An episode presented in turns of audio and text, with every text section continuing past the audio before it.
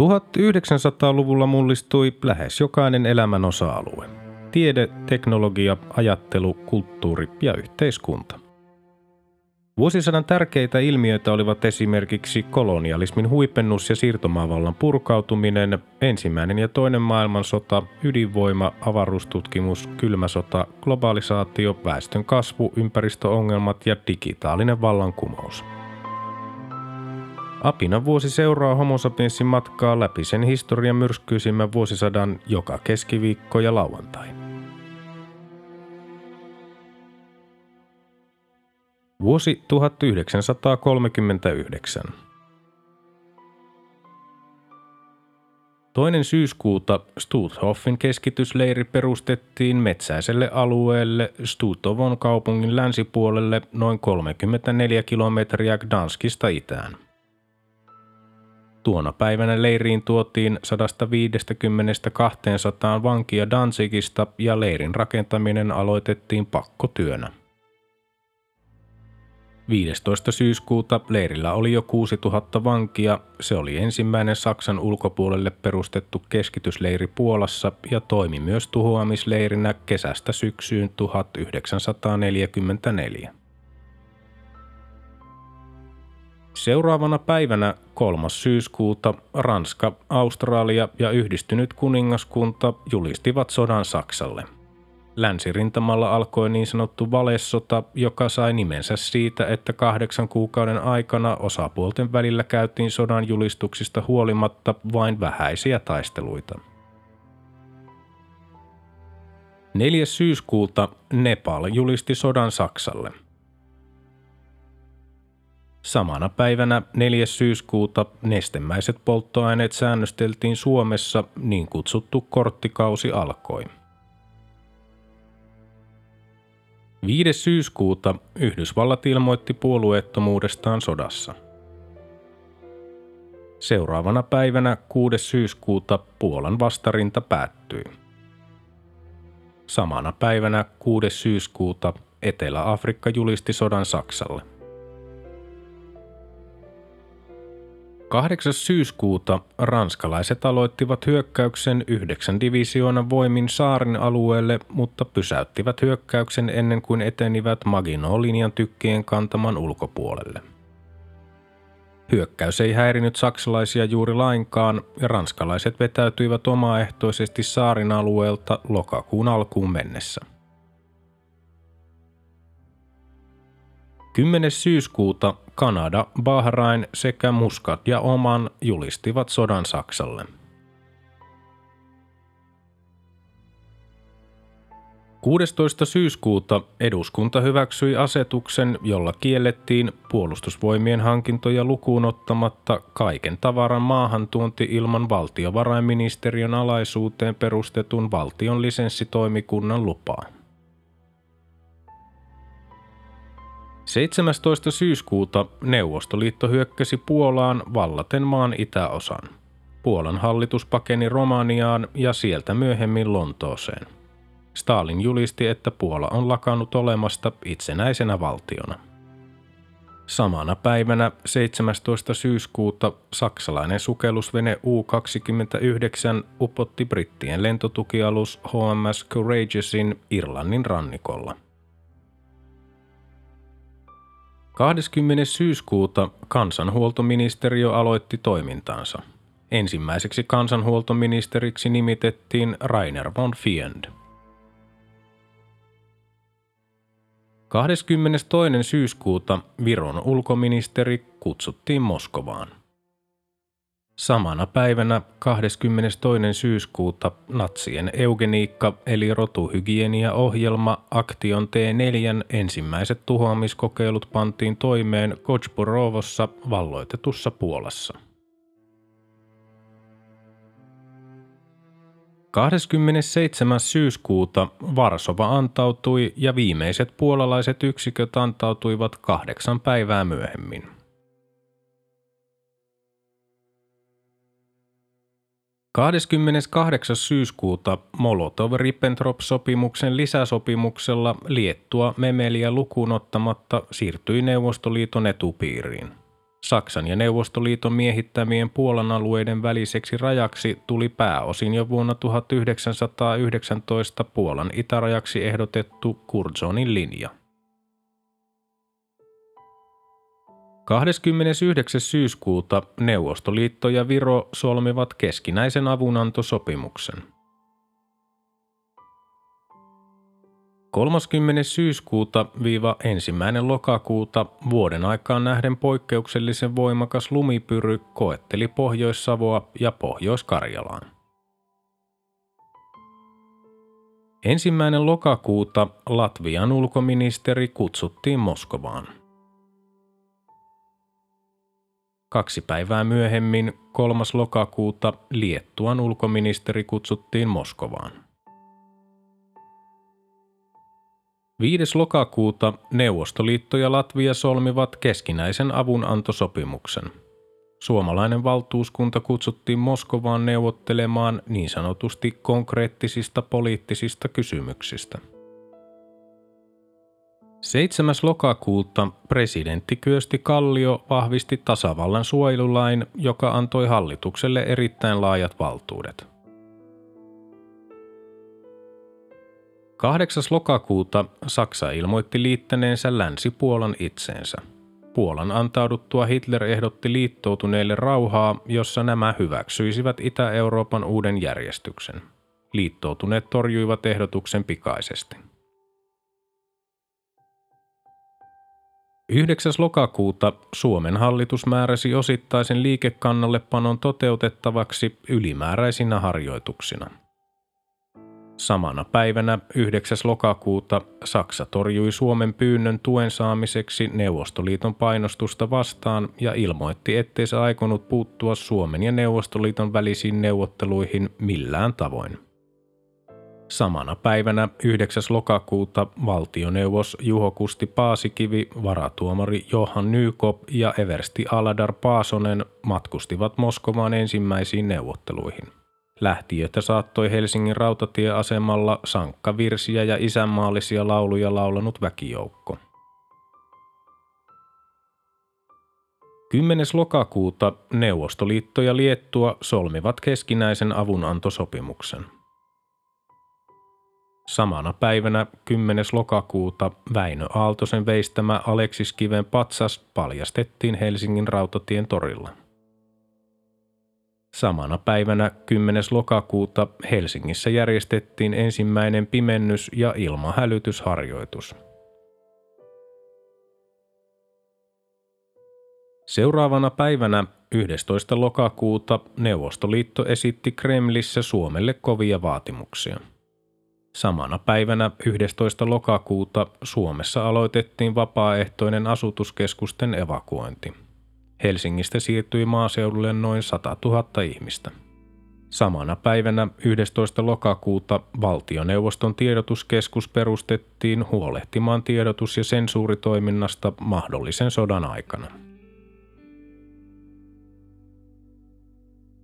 12. lokakuuta Suomen ja Neuvostoliiton neuvotteluiden ensimmäinen kolmesta jaksosta alkoi – Seuraavana päivänä 13. lokakuuta Suomessa julistettiin 16-60-vuotiaita koskenut yleinen työvelvollisuus. –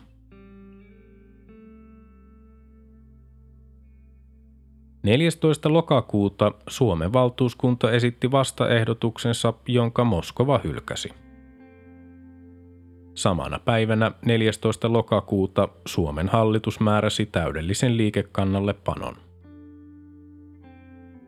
Samana päivänä 14. lokakuuta saksalainen sukellusvene U-47 kapteeninaan Günther Prien tunkeutui brittien tukikohtaan Scapa Flowhun ja torpedoi taistelulaiva HMS Royal Oakin.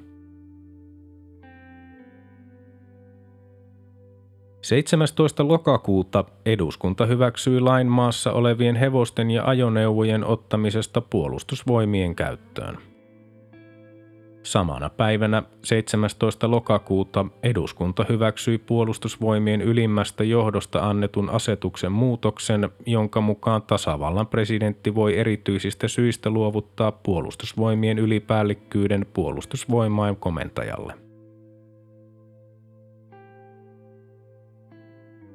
20. lokakuuta Helsingin Sanomissa ja Uudessa Suomessa julkaistiin kirjoitus, jossa ehdotettiin, että suomalaiset kävisivät vaihtamassa kultaiset sormuksensa rautasormuksiin, jotta Suomi saisi hankittua sotavarusteita. Seuraavana päivänä 21. lokakuuta Paasikivi ja valtiovarainministeri Väinö Tanner lähtivät toiselle neuvottelumatkalle Moskovaan. He palasivat Helsinkiin 26. lokakuuta.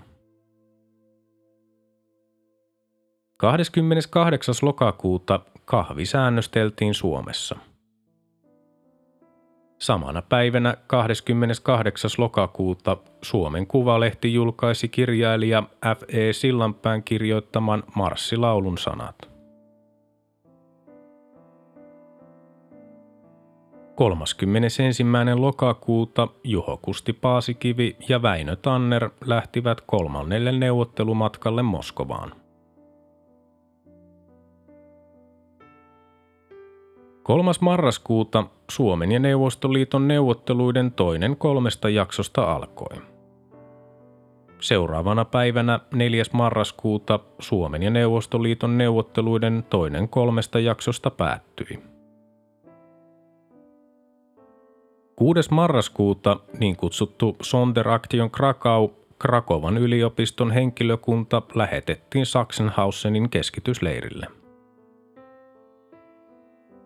Kaksi päivää myöhemmin, 8. marraskuuta, Adolf Hitler selvisi täpärästi murhayrityksestä Münchenissä oluttupa vallankaappauksen 16. vuosipäivänä. Kuusi sivullista sai surmansa ja 63 loukkaantui. 9. marraskuuta niin kutsuttu Venlon tapaus Gestapo kaappasi kaksi brittiagenttia Venlossa Alankomaissa – Samana päivänä 9. marraskuuta Suomen ja Neuvostoliiton neuvotteluiden kolmas ja viimeinen jakso.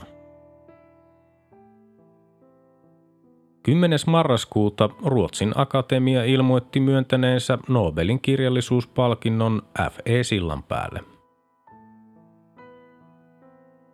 Kaksi päivää myöhemmin, 12. marraskuuta, neuvostoliittolaiset sanomalehdet aloittivat voimakkaan Suomea vastaan suunnatun arvostelukampanjan.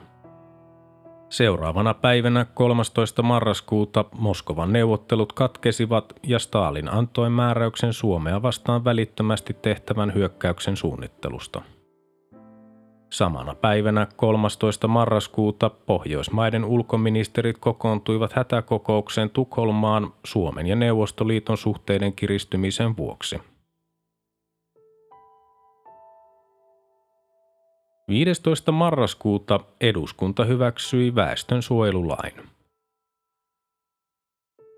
Seuraavana päivänä 16. marraskuuta Tukholmassa oleskellut SKPn pääsihteeri Arvo Tuominen sai Neuvostoliiton kommunistisen puolueen politbyrolta kutsun saapua Moskovaan ja ryhtyä Suomen kansanvaltaisen hallituksen pääministeriksi.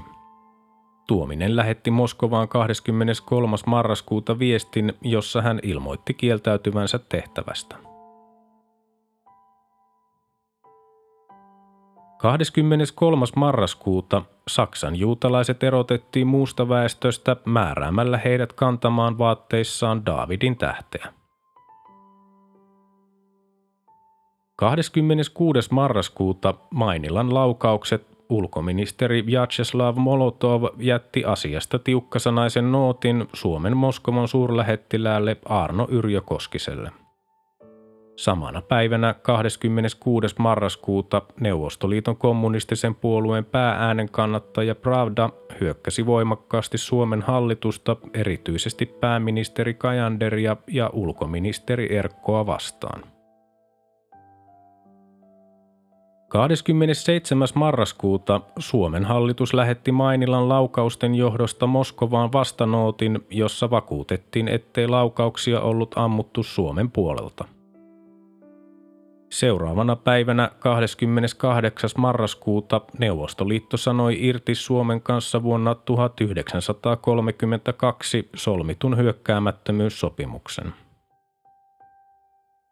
Samana päivänä 28. marraskuuta neuvostosotilaat kaappasivat kolme suomalaista rajavartijaa Kalastajasaarennossa Pummangin lähellä. 29. marraskuuta Neuvostoliitto katkaisi diplomaattisuhteet Suomeen. 30. marraskuuta Neuvostoliitto hyökkäsi Suomeen ja talvisota alkoi. Helsinkiä pommitettiin, asuinkorttelien pommitus aiheutti kritiikkiä ulkomaisissa joukkotiedotusvälineissä. Mannerheim ryhtyi sotavoimien ylipäälliköksi. Samana päivänä 30. marraskuuta yli tuhat ihmistä jäi mottiin ja puna-armeijan vangeiksi Hyrsylässä, Kalastajasaarennolla ja eräissä muissa rajaseudun kunnissa. Ensimmäinen joulukuuta niin kutsuttu Terijoen hallitus pääministerinään Otto Ville Kuusinen julistautui Suomen kansanvaltaisen tasavallan johtoon ja solmi neuvostojohdon kanssa yhteistyö- ja avunantosopimuksen. Samana päivänä ensimmäinen joulukuuta AK Kajanderin hallitus erosi. Suomen Pankin pääjohtaja Risto Ryti muodosti uuden hallituksen – Kajanderin hallitus oli noussut Suomen siihen saakka toiseksi pitkäikäisimmäksi istuttuaan 994 vuorokautta. Samana päivänä ensimmäinen joulukuuta eduskunta siirtyi evakkoon Kauhajoelle. Samana päivänä ensimmäinen joulukuuta väestönsuojeluviranomaiset määräsivät pimennyksen voimaan koko Suomeen. Määräysten mukaan ulkovalot oli pidettävä sammutettuina ja ikkunat peitettyinä pimeän aikana – myös tarpeeton liikkuminen ulkona pimeän aikana kiellettiin. Samana päivänä ensimmäinen joulukuuta Neuvostoliiton Itämeren laivaston Miinatorpedo lentorykmentin lentokone törmäsi lähdössä pommivarastoon, jonka seurauksena tapahtui räjähdys ja suuri osa lentokoneista tuli kahdeksi tai kolmeksi viikoksi lentokelvottomiksi. Toinen joulukuuta vastauksena Terijoen hallituksen muodostamiselle SDP ja SAK antoivat julkilausuman, jossa vakuutettiin Suomen työväenluokan tukevan täydellisesti Rytin hallitusta ja sen politiikkaa sekä taistelevan aseen Suomen itsemääräämisoikeuden, demokratian ja rauhan puolesta väkivaltaa vastaan. Samana päivänä toinen joulukuuta reserviupserikoulu siirtyi Haminasta Niinisaloon.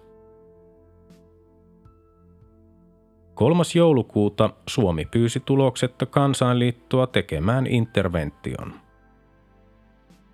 Samana päivänä 3. joulukuuta väestönsuojeluviranomaiset ja seurakunnat kielsivät Jumalan palvelukset ja muut julkiset kokoontumiset. 5. joulukuuta Karjalan kannaksella puna-armeijan hyökkäys pysähtyi suojajoukkotaisteluiden päätyttyä Mannerheim-linjalle – Seuraavana päivänä 6. joulukuuta ulkoministeri Väinö Tanner järjesti ulkomaalaisille diplomaateille ja lehtimiehille vastaanoton hotellikämpissä Helsingissä. Vastaanotolla oli mukana muitakin ministereitä ja tarkoituksena oli osittain osoittaa vääriksi Neuvostoliiton väitteet, joiden mukaan Suomen hallitus olisi painut ulkomaille. Perinteinen itsenäisyyspäivän juhlavastaanotto presidentin linnassa oli kuitenkin peruutettu. Samana päivänä 6. joulukuuta Neuvostoliiton seitsemännen armeijan yhtymät aloittivat ensimmäisen läpimurtoyrityksen Itäkannaksella Taipaleenjoella. 7. joulukuuta suomalaiset diplomaatit saivat tietää, että Adolf Hitler olisi halunnut julistaa Neuvostoliiton rinnalla sodan Suomelle. Sodan julistus karjutui kuitenkin marsalkka Hermann Göringin ehdottoman kielteiseen vastustukseen – Suomalaiset arvelivat kyseessä olevan Saksan ajatuksen miehittää demilitarisoitu Ahvenanmaa ja siten turvata malmikuljetukset Pohjois-Ruotsista. 8. joulukuuta neuvostojoukkojen hyökkäys Taipaleenjoella päättyi epäonnistumiseen. Samana päivänä 8. joulukuuta neuvostojoukot valtasivat Suomussalmen kirkon kylän. Samana päivänä 8. joulukuuta Neuvostoliitto julisti Suomen rannikot Tornionjoen suulta Hangon itäpuolelle saakka saartoon 20 meripeninkulman leveydeltä Suomen kansanhallituksen pyynnöstä ja määräsi ulkomaalaiset alukset poistumaan kyseiseltä alueelta. Ahvenanmaan saaristo jäi saartovyöhykkeen ulkopuolelle. 11. joulukuuta neuvostojoukot saavuttivat suomalaisten pääpuolustusaseman Karjalan kannaksella. Seuraavana päivänä 12. joulukuuta kenraali Paavo Talvelan johtamat suomalaisjoukot löivät venäläisen divisioonan Tolvajärvellä. 13. joulukuuta taistelu Plata-joen suulla saksalaisen Admiral Graf Speen ja brittiläisten risteilijöiden Exeterin Ajaxin ja uusiseelantilaisen Achillesin välillä. Admiral Graf Spee vetäytyi korjauksia varten Montevideoon. Samana päivänä 13. joulukuuta Ruotsin ulkoministeri Richard Sandler erosi ja hänen tilalleen nimitettiin kaupallinen virkamies Christian Günther – Taustalla olivat erimielisyydet suhtautumisessa Suomeen. 14. joulukuuta Kansainliiton neuvoston 107. kokouksessa päätettiin erottaa Neuvostoliitto Kansainliitosta. Samana päivänä 14. joulukuuta Adolf Hitler määräsi suuramiraali Erich Reiderin aloittamaan Norjan miehityksen valmistelun. Hitler oli hieman aiemmin tavannut Berliinissä vierailleen norjalaisen National Samling-puolueen johtajan Vidkun Quislingin. 15. joulukuuta ulkoministeri Väinö Tanner vetosi Neuvostoliittoon neuvottelujen aloittamiseksi uudelleen. Neuvostoliiton ulkoministeri Vyacheslav Molotov ilmoitti Neuvostoliiton suostuvan keskustelemaan vain Suomen kansanhallituksen kanssa.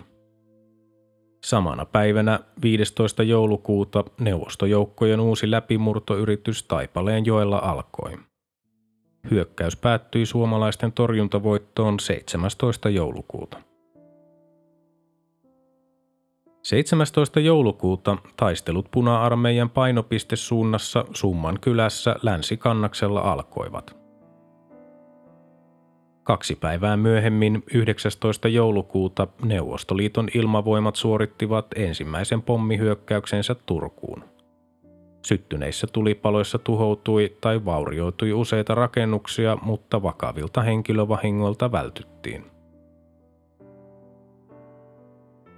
21.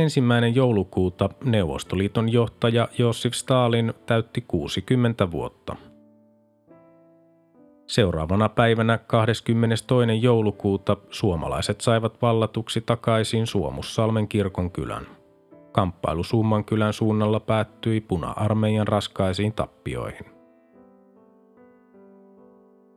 23. joulukuuta Suomen toinen armeijakunta aloitti epäonnistuneen ja suuria tappioita vaatineen vastahyökkäyksen, joka sai myöhemmin nimen Hölmön tölväys.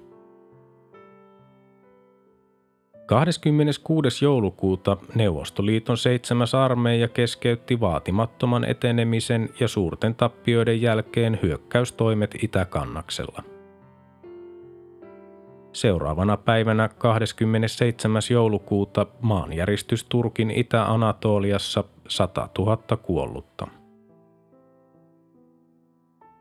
29. joulukuuta kenraali Jalmar Sillasvuon johtama 9. divisioona löi venäläisen divisioonan Suomussalmella. Sotasaaliksi saatiin muun muassa 37 tykkiä ja 15 panssarivaunua sekä suuri määrä ajoneuvoja. 31. joulukuuta Neuvostoliiton ilmavoimat pommitti Jyväskylää ja Vaasaa. Jyväskylän pommituksissa sai surmansa 21 ja Vaasassa neljä ihmistä. Samana päivänä 31.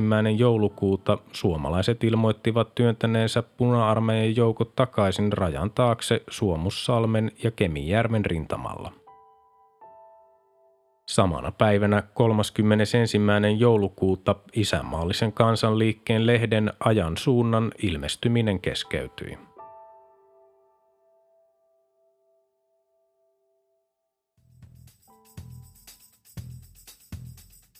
Tämä oli Apina vuosi. Homo sapiensin seikkailut jatkuvat taas seuraavassa jaksossa. Liitytään mukaan.